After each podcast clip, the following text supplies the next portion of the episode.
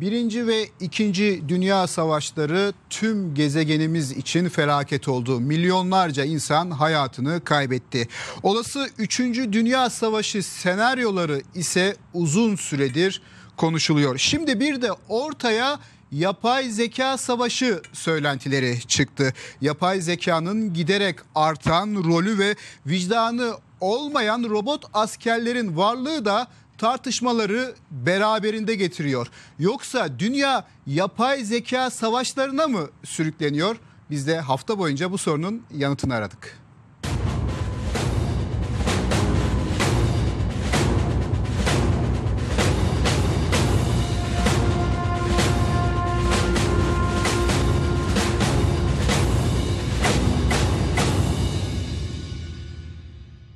Yapay zeka teknolojisinde yaşanan hızlı gelişme bir yandan insan hayatını kolaylaştırıyor, diğer yandan insanlığın geleceğiyle ilgili yanıtlaması zor soruları beraberinde getiriyor. Özellikle yapay zekanın savunma sanayinde ve askeri teknolojilerde kullanımı hem bilim adamlarını hem de siyasileri ikiye bölmüş durumda. Yapılan şey şu, insan beyni gibi düşünen, insan beyni gibi karar veren ve değerlendirmelerde bulunan bir e, yazılımla donanımın e, bir karar destek sistemi haline getirilmesi olayı kabaca. Almanya'nın Münih kentinde geçtiğimiz hafta düzenlenen 55. Uluslararası Güvenlik Konferansı'nda da en çok tartışılan konulardan biri geleceğin ordularıydı. Katılımcılar yapay zeka teknolojilerinin askeri amaçlar için kullanılmasının taşıdığı risklere dikkat çekti. Orduda robotların ve yapay zekanın kullanılması tüm dünyayı daha dengesiz hale getirebilir. Otonom, ölümcül silahların üretimini ve kullanımını yasaklamak için uluslararası ve yasal olarak bağlayıcı bir anlaşma hazırlamamız gerektiğini düşünüyorum. Eski NATO Genel Sekreteri Anders Fogh Rasmussen, otonom silahlara dair endişelerini dile getirse de NATO uzun süredir bu silahlardan istifade ediyor.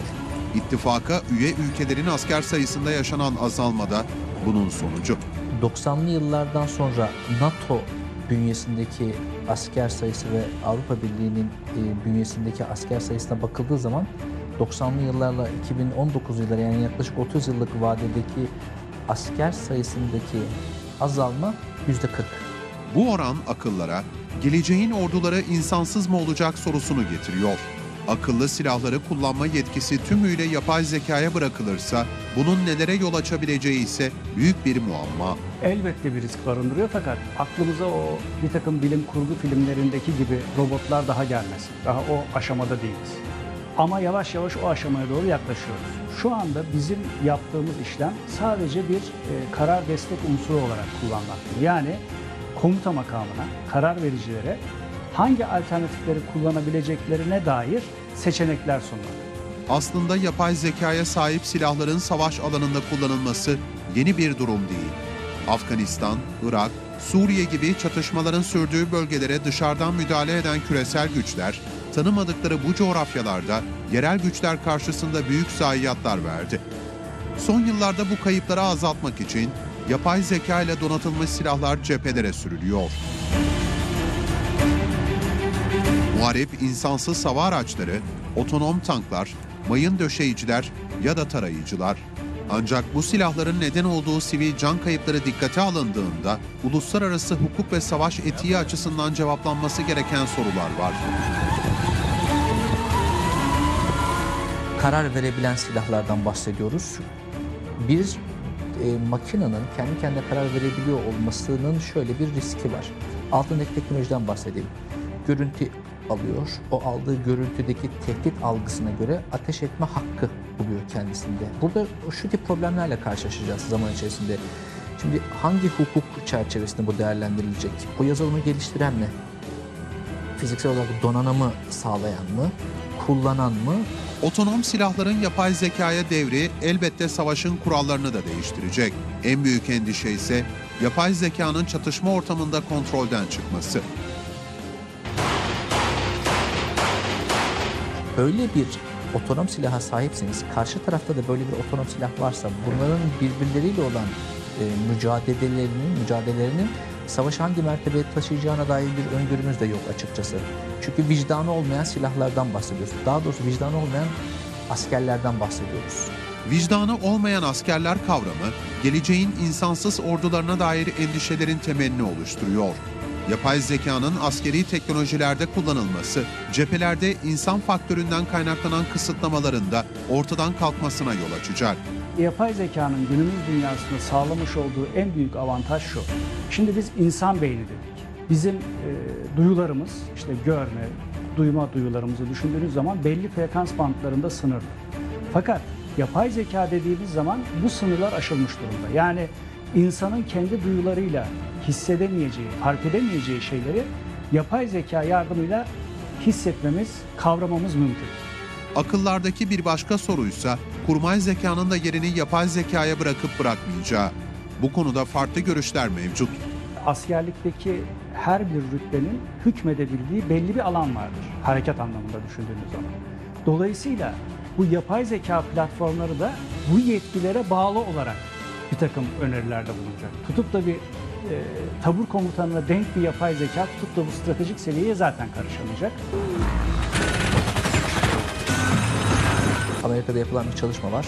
Ee, kendilerine sözde bir hedef köy e, arazisi kuruyorlar. Orada tanımlanmış hedefler var.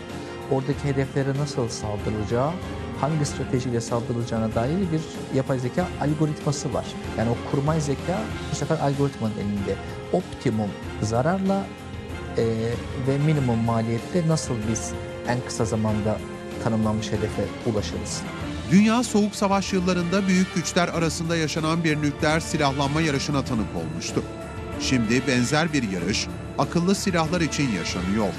Deyim yerinde ise küresel güçler arasında yapay zeka savaşları çoktan başladı bile. Stephen Hawking'in bir cümlesi var. Çok vurucu, hırpalayıcı da. Ee, yapay zeka insanoğlunun son başarısı olabilir. Bunun nereye gideceğini öngörmek mümkün değil. Şimdi ülkelerin içerisinde bulunduğu süreçte yapmak istedikleri şey şu. Nükleer silahı ilk geliştiren diğer ülkeler üzerinde üstünlük kuruyor silahın gücü üzerinden. Yapay zeka teknolojilerinde de bu teknolojiyi ilk geliştiren, daha önde olan, önde olan da Çin halihazırda. Diğer ülkeler üzerinde yapay zeka üzerinden, daha doğrusu otonom silahlar üzerinden bir hegemonya kuracak. İş öyle bir boyuta geldi ki tüm bu faaliyetlerin cereyan ettiği alana artık biz siber uzay diyoruz. Yani sadece internet değil bu e, nesnelerin internetindeki sensörlerin haberleşmeleri de bu siber uzayın içerisine giriyor.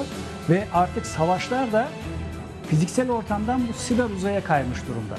Etkileri fiziksel ortamda gerçekleşiyor ama tüm harekat alanı artık siber uzayda. Dolayısıyla yeterli donanımınız yoksa sizin bu savaşın içerisinde olmanız mümkün değil. Amerika Birleşik Devletleri, Çin ve Rusya akıllı silahlar için milyarlarca dolarlık ARGE bütçesi ayırmış durumda. Yapay zekanın kullanıldığı pek çok silahın seri üretimine de çoktan geçildi. Buna karşın yapay zeka kullanımının kısıtlanması için atılan adımlar da var.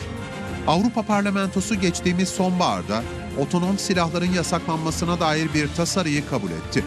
Ancak savunma sanayinde kullanılan yapay zeka teknolojilerine ayrılan bütçeler ve küresel güçler arasında devam eden hegemonya mücadelesi dikkate alındığında tıpkı nükleer silahların sınırlandırılmasına yönelik anlaşmalara uyulmadığı gibi otonom silahlarla ilgili kısıtlamalara da uyulmayacağı ortada.